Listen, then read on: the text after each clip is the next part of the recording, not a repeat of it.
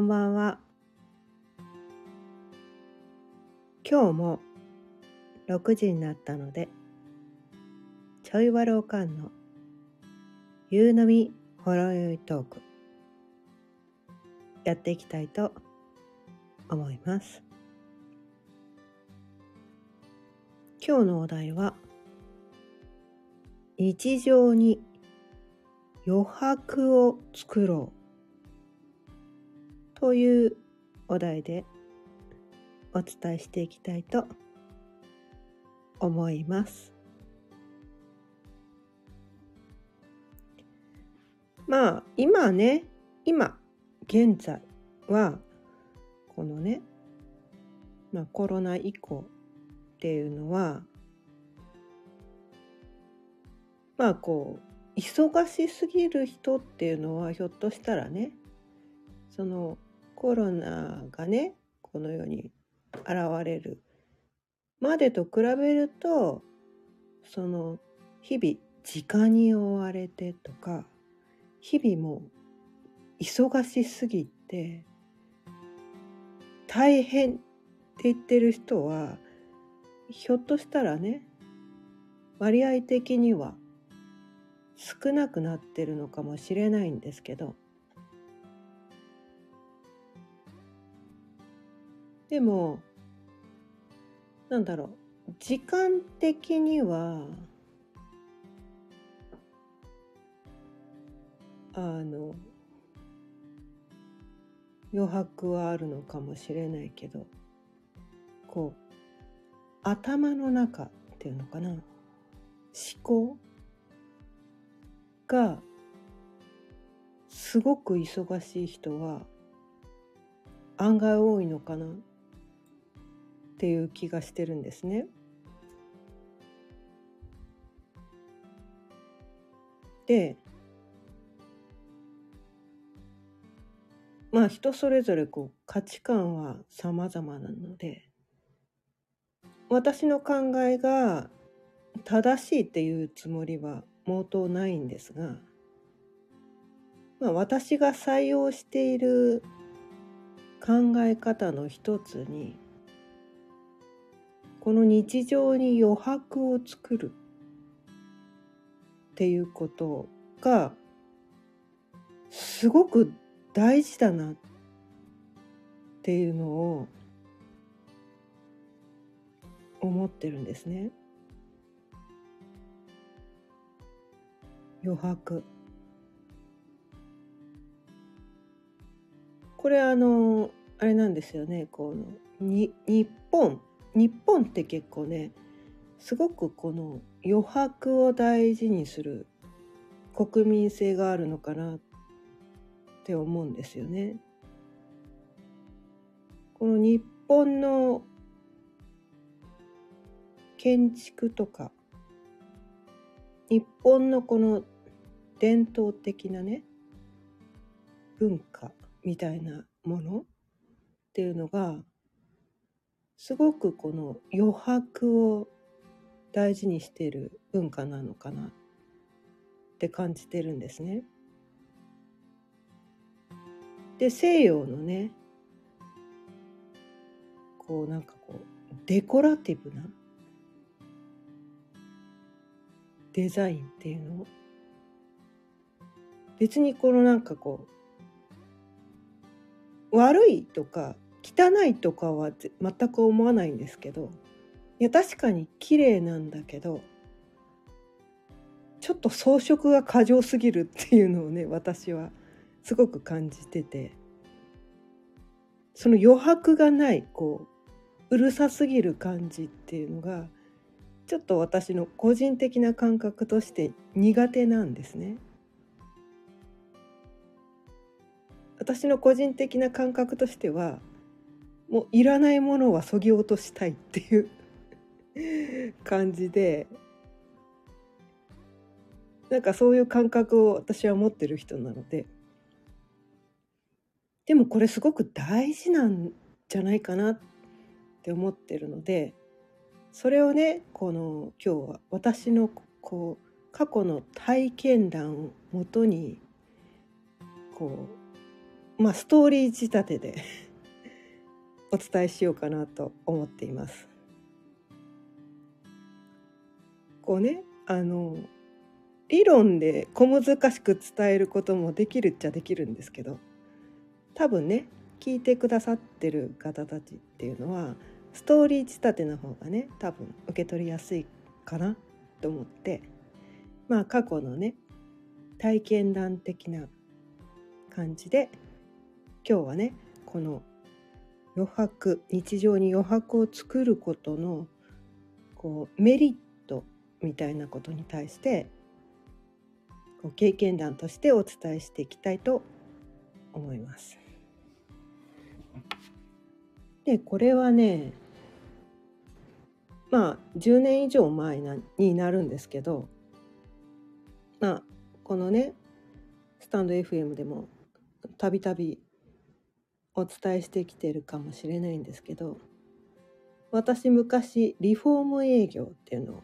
やってたんですね。でまあリフォーム営業成り立ての頃っていうのはもうわけわかんないからこう試行錯誤してもういっぱいいっぱいで毎日こうなんていうのかなその日の役割をこなすのがいっぱいいっぱいだった。まあ最初の3年間ぐらいはそんな感じだったんですね。でも大体こう1,000時間ぐらいね人って1,000時間ぐらいこう費やすと大体こうものになってくる。まあ、慣れてきて自分のものにできるとかねいう考え方がこの世にはあると思うんですけどまあ3年くらい3年間ぐらい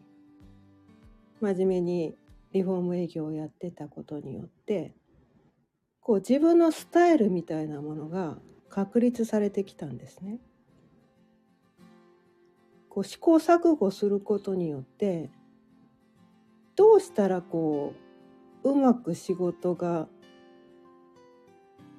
仕事になるのかなって仕事になるってこの営業だから、まあ、売り上げを上げるっていうのも大事なんだけど私はただ数字が上がればいいとは全く思ってなくてお客さんの喜ぶ顔が見たいっていうのがもう私の中でも譲れない課題だったんですね。おかお客さんに喜んでもらってそれでお金をもらうっていうことじゃないと私は私の何て言うのかな魂が喜ばないっていうのかな。まあ、人によってねお金さえ儲ければそれでいいっていう人もいるのかもしれないけど私はそれは嫌な人なんですよだからウィンウィンってよく言ってると思うんですけどウィンウィンじゃないと嫌な人なんですよ私はね。だからそれでお客さんも喜んででも私もお金も儲かってかつこう私のこのなんていうのかな健康も害したくなかったんですね。私すごく健康オタクで。自分のこの体を病んでまで仕事をしたいとも思ってないわけなんですよ。自分を犠牲にしてまで仕事をするっていうのはどっかで違うっていうふうに感じてて。でそこをねその全ての要素を自分の体健康ね家庭のね、まあ、あの主婦で、まあ、旦那が単身赴任をしててもううちのことは全部自分でやらなきゃいけないみたいな。で子どもたちもこう中学校高校みたいな感じでもう部活でよ帰ってうちに帰ってくの夜遅くみたいな。朝も早くから朝練に行ったりとかしてるからこう子どもたちにこう家事は頼れないっていう大前提のもと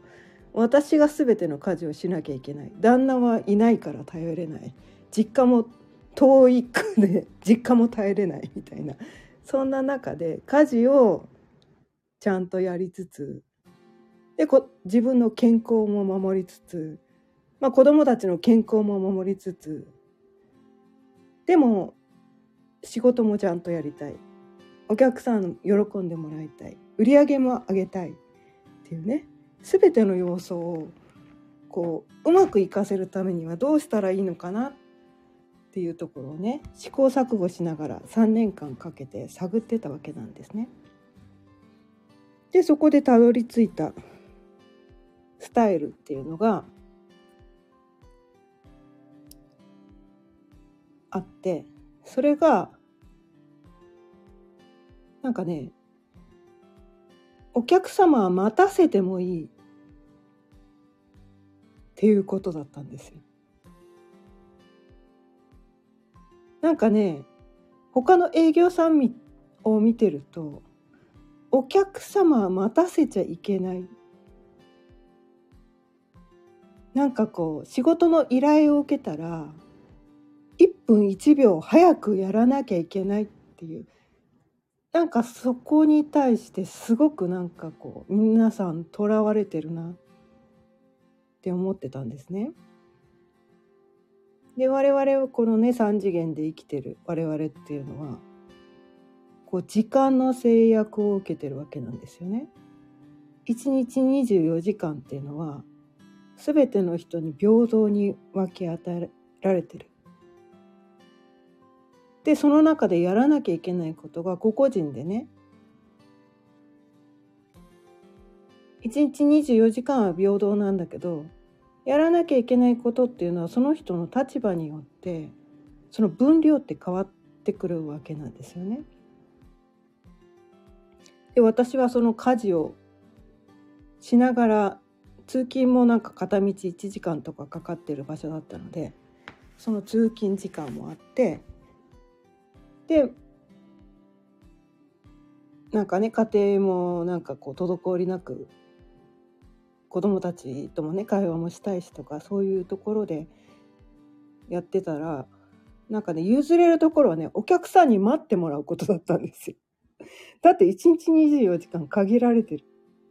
でお客さんに喜んでもらうにはクオリティを下げる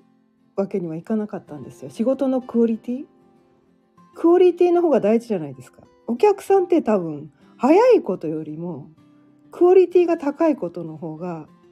その満足度が高いことの方が大事なはずなんですね。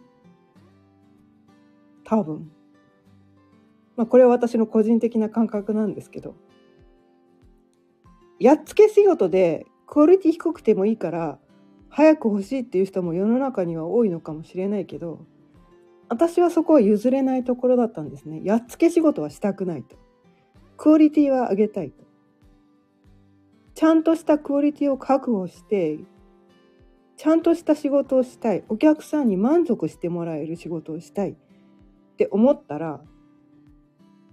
で自分のねその健康も害したくない。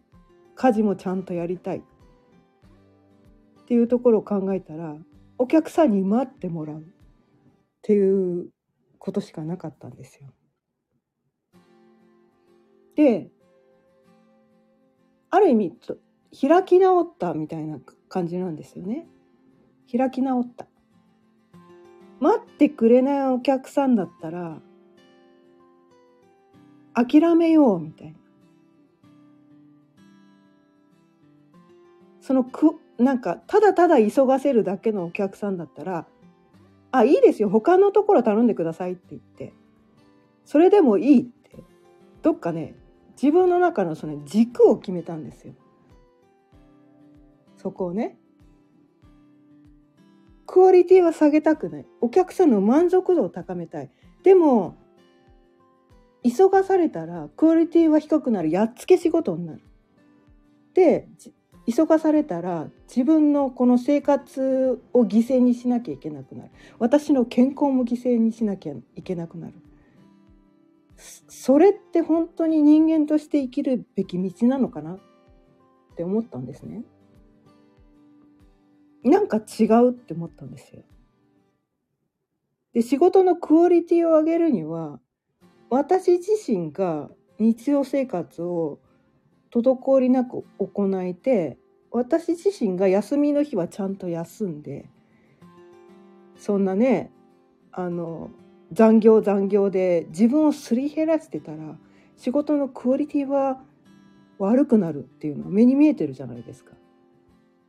だから私は残業ほぼしなかったです。休日出勤もしないと。その代わりお客さんに待ってもらうっていう方法を取ったんです。意外とね、このね、すごくシンプルな理論に気づけてない人多いのかなと思って早く仕上げなきゃいけない納期を守らなきゃいけないってどっかなんかとらわれてる人がいるのかなと思ってでもそれは物は言いようなんですね。物は言いようなんです。ただただ急がせるだけのお客さんは自分のお客さんではないと。どっかでこう自分でお客さんを選ぶっていうところもあってもいいんですよだからどんな仕事でも引き受けるってなんかなんだろうそれってどこかにこう恐怖心があるんですよね。どんな仕事でも引き受けないと自分はこう仕事が取れないんじゃないかね、自分に来たお客さんを一人も取りこぼさないようにしないとあのお給料低くなっちゃうんじゃないかっていうその恐怖心からお客さんを選べない営業さんがすごく多かったんですね。もう来た仕事は全て自分がやらなきゃいけないってどっかで思ってる人が営業さんがすごく多くてそれでその自分でお客さんを選ばないことによってなんとかな自分のなんていうのかなあの休日出勤をしたり残業してなんかクオリティを自分で下げてて結果としてお客さんの満足度が低くてリピーターにつながらないっていうなんかその悪循環を生み出してるっていうのに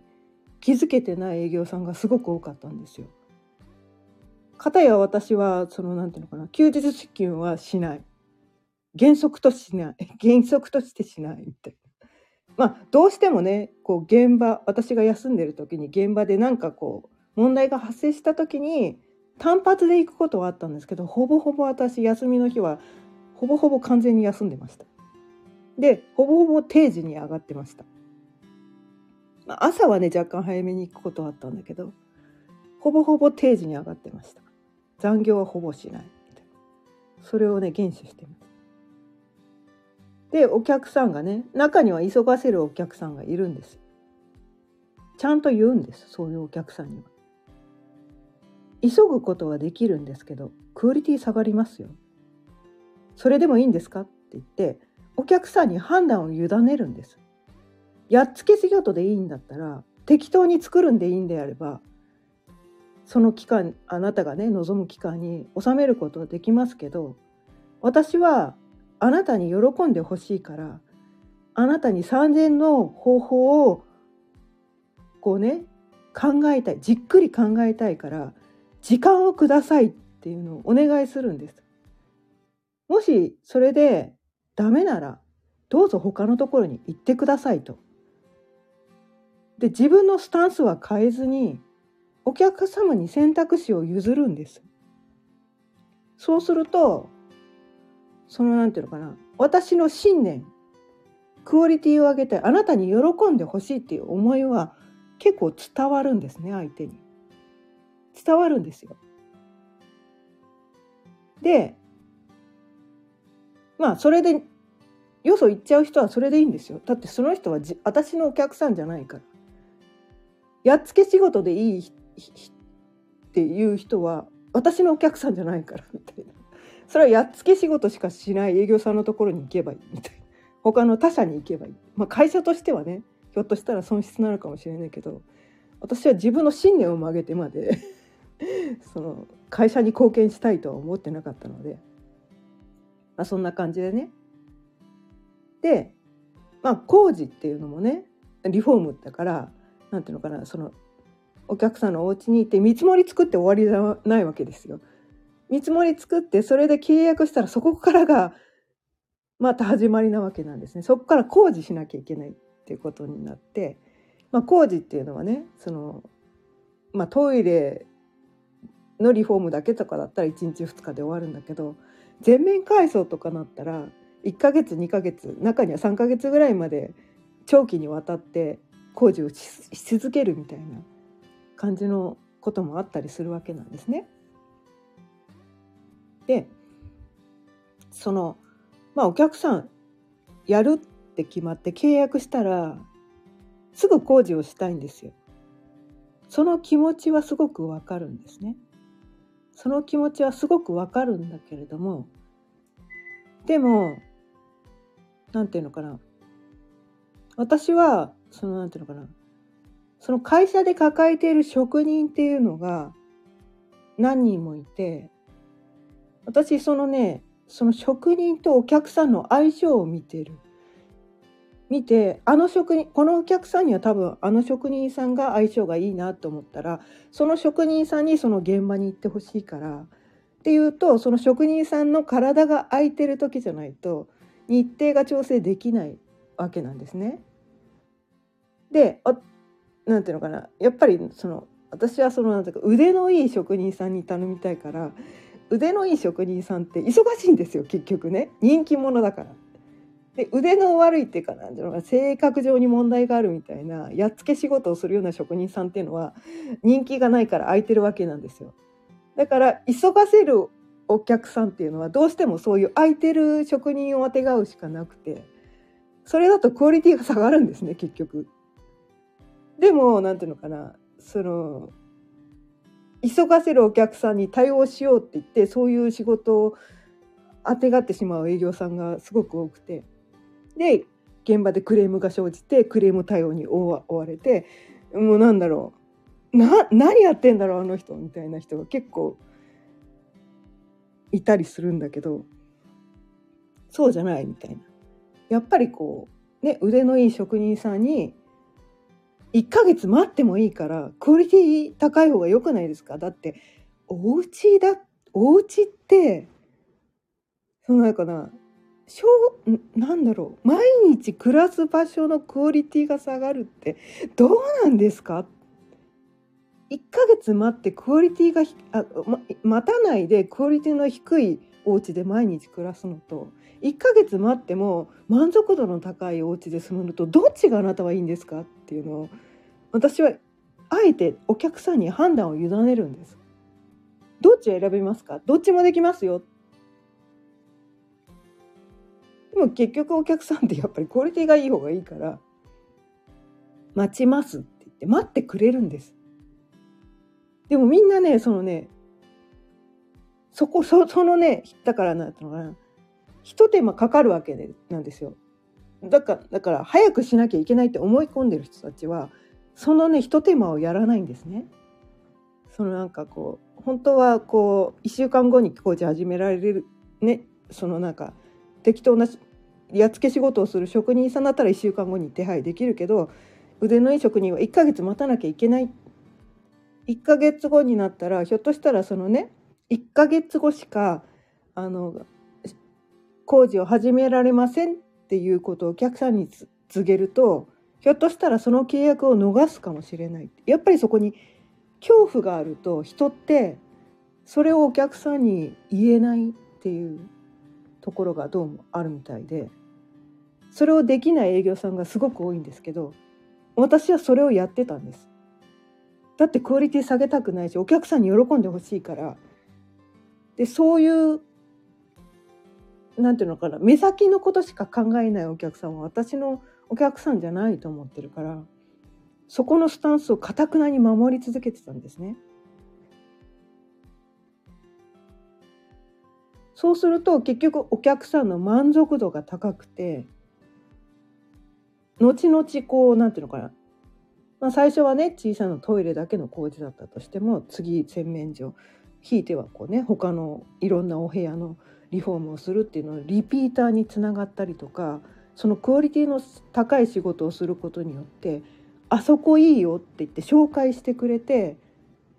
で結構ね身内の身内に対する紹介が私多い人だったんですね。でただの友達に紹介するんだったらこう中途半端な紹介でもいいけど身内に紹介ってハードル高くないですか？本当に信頼してもらえないと身内に紹介できないと思いません？みたいな。そのね身内の紹介っていうのがすごく多かったから。だから結果的にこうねあのリフォームってね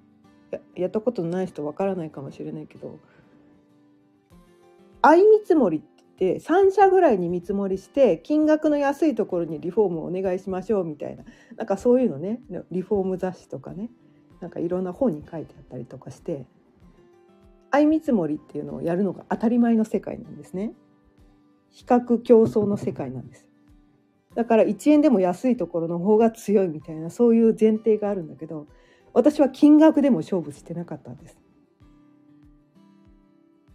だってクオリティの高い仕事を職人さんにしてその人気の高い職人さんにきちんとしたお金を払わないとその職人さん次から私の仕事をやってくれなくなるんです。だから私はきちんとお金を払いたいから必要以上にお値引きはしなかったんです。どっちかっていうと余裕を持ってちょっと多めに高く高い見積もりをしてでリフォームって結局ね追加工事っていうのがどうしても出てくるんですね。こう解体してみたらいろんなこうなんか予想外のところがあったりとかして追加工事が出てくるのは当たり前の世界なんでそれを追加請求しなくて済むようにあらかじめ見込んでこう多めの見積もりを取っとくんです。でお客さんってやっぱりねそのね追加請求嫌がるんですよ。まあそれはそうですよね。それで収まると思ってたのに「えまた払うの?」って言ったら嫌じゃないですか人って。でそれを私は前からあ最初から見込んで入れてたから追加請求っていうのはあんまりしなかったりとかしてそれもリピーターにつながったんですけどまあそういう今までの会話の中にこのエッセンスがねその全て詰まってたんですけどどんなエッセンスが詰まってたかというとこのね日常に余白を作るっていうこと。余白。余白をすごく私は盛り込んでるんです。期間的な余白もそうだし金銭的な余白値引きをしすぎるとカツカツの仕事をしなきゃいけないんですね。で職人さんにもこれしか払えないよっていうと追加でねこれ以上払えないよっていうと職人さんって嫌がるんですよ。そうするとその金額内に収まった仕事しかやりたくないってそれを人間なんでこの営業マンは自分に対して毎回なんかカツカツの仕事しか選んあの依頼してこないなっていういう営業さんに対してはどうしても何ていうのかな精一杯やってくれないっていうのかな何ていうのかな、うん、カツカツのカツカツっていうかギリギリの仕事しかしないんですよ。だから言われたことしかしないって言った方がいいかな。言われたことしかしてくれなくなっちゃうんですね。でも私いつもなんていうかな標準以上に私毎回職人さんに払ってたんですねその言われた見積もりの金額以上の支払いを職人さんにしてたんですよ。それを3年間かけて繰り返して実績を積んだことによって職人さんとの信頼ができたんですね。それによってあこの営業マンは結構多めに払ってくれる人だなっていう認識が職人さんの中でできたらそう何ていうのかな。私がちょっと見積もりミスみたいな。見積もりでこうそこ見積もってなかった。そこなんかちょっと予想してなかったっていう不測の事態っていうのがこの現場っていうのは生じてくるんですね。でもこの営業マンはいつも多めに払ってくれてるからサービスで言われてないけどこれやっといてあげようってするのが人情なんですよね。人情ってそういうもんじゃないですか。やっぱりなんかこういっぱいくれる人に対しては自分もそれに対して答えようってするもんじゃないですか。全部だからね余白とか余分とかなんかそれを私は大事にしてたんですね。でそのギリギリのね日程で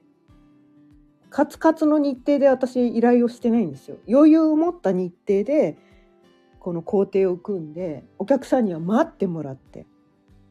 職人さんもちゃんと休みを確保してその工程っていうのも他の人が1ヶ月で終わらせますっていうのもいや1ヶ月じゃ終わらないです職人さんにねやっぱりねクオリティの高い仕事をしてほしいのでやっぱり1ヶ月半は見てくださいとか余裕を持たせてお客さんに伝えてるんです。そうすると職人さんも余裕を持ってそのね余白を持って工事ができるから人ってやっぱり焦らされるとクオリティ下がるんですよどうしても。本当はここまでできるんだけどでもこのこの期間内に収めなきゃいけないとすると本当は最後の一手間省いちゃうのが人間という生き物なんですよね。だからこのね余白を持たせる余裕を持たせるっていうことの大切さってていうのがすごくもう本当に私はね実感としてすごく思っててそのそれをね日常生活レベルでやってあげることによってその自分の中にその感覚としてそれが備わるんですよね。で自分の日常生活もこう朝から晩まで分刻みでこうびっちり1週間全てのスケジュールがぎっちりってなると余白がないわけなんですよね。そうするとふと思い立ってああそこに行きたいって思っても予定びっちりだといけないわけなんですよね。ふと思い立ってあ今これめっちゃ勉強したいと思ってもその勉強する時間もないわけなんですよね。で人に声かけられても予定がびっちりだとその相手のねお誘いに乗れなかったりするんですよね。それって本当に幸せなのかなって思うんですよね。人ってこの何て言うのかな予定が埋まってないと落ち着かないって人がたまにいるんですけどそれって根底に何があるかっていうと不安があるんです。不安がある。スケジュールが空いてると不安だ。人生を無駄にしてるんじゃないかっていう不安がある。予定がびっちり埋まってないと私は人生を無駄にしてるんじゃないかっていう不安がある。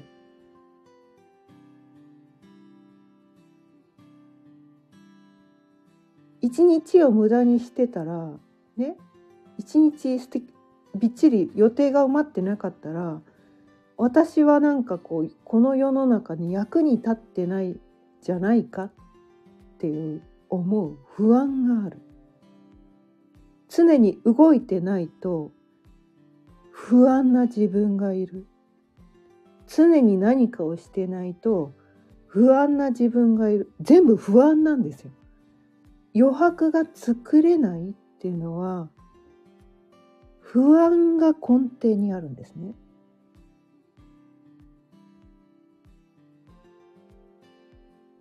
で最初の話に戻るんですけど日本の文化の余白っていうのはこう禅禅って分かりますかね？禅の世界。ね、禅のデザインっていうのを見るとこれはね理論というよりはね肌感覚で受け取るしかないんですけど。余白がすごく多いんですね。余白がすごく多い。禅寺とかね。禅の庭とか。すごく空間というか余白がすごく多いんですね。枯山水みたいなとかね。あとはえーと、茶室とかもすごくこう無駄をそぎ落とされた狭い空間なのにそこには無限に広がる宇宙を感じられるっていう。そのそれは余白があるから余白があるから無限に広がる宇宙を感じる。余白って何なのかっていうと可能性なんです。余白があるからそこにいろんな可能性があるってことなんですよね。これはあの瞑想とかね、まあ、仏教とかまあえっ、ー、とベーダっていうねインドの古いこの教えというか経典というかの空空のね空って書いてね空の概念みたいなことでもあったりするんだけど全てびっちり埋めてしまうと可能性ゼロになっちゃうんですよね。そこに何も入れられない空白を作るからこそそこにいろんな可能性がめなんかね可能性があるんですよ。だから空っていうのは何も空っぽなようでそこには何もないようでいてないんだけど可能性が無限にあるっていうないとあるが同居してるっていうのがその空白。何もないのかもしれないけどそこにはどんなものでも入り込める可能性に満ち満ちているっていうのが空白なんですね。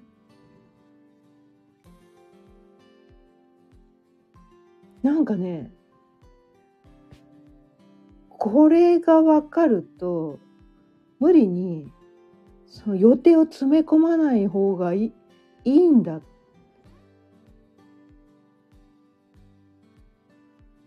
まあうんこれはね体験しないとわからないかもしれないんだけどその空白を作って実際ねその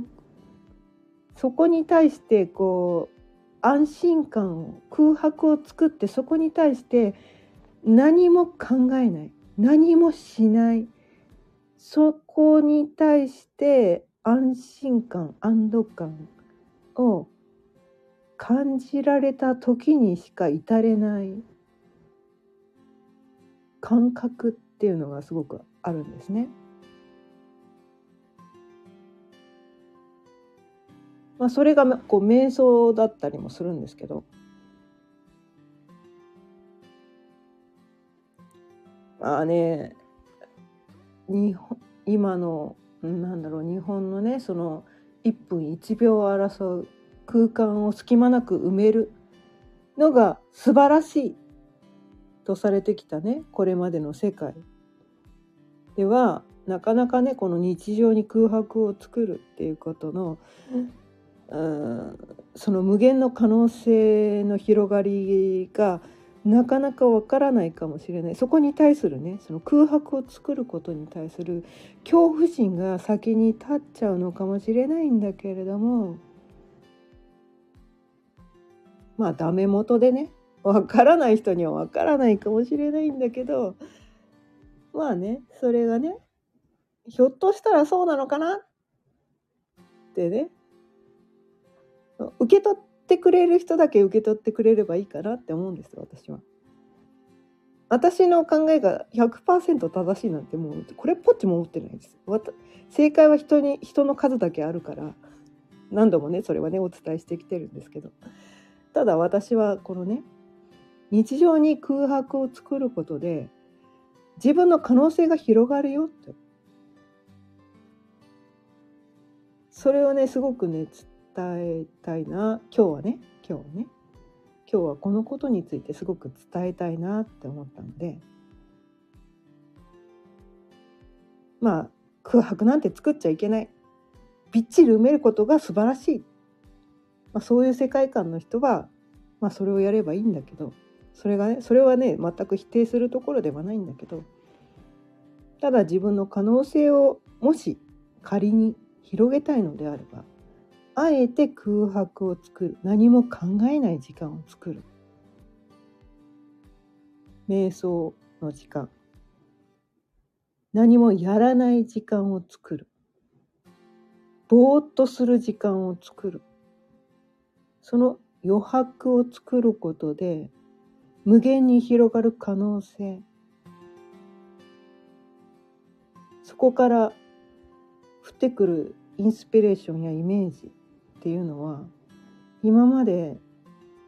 見えなかったことが見えるようになる。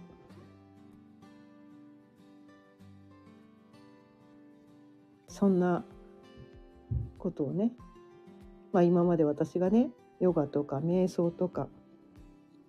いろんなね精神的な学びをしてきたことで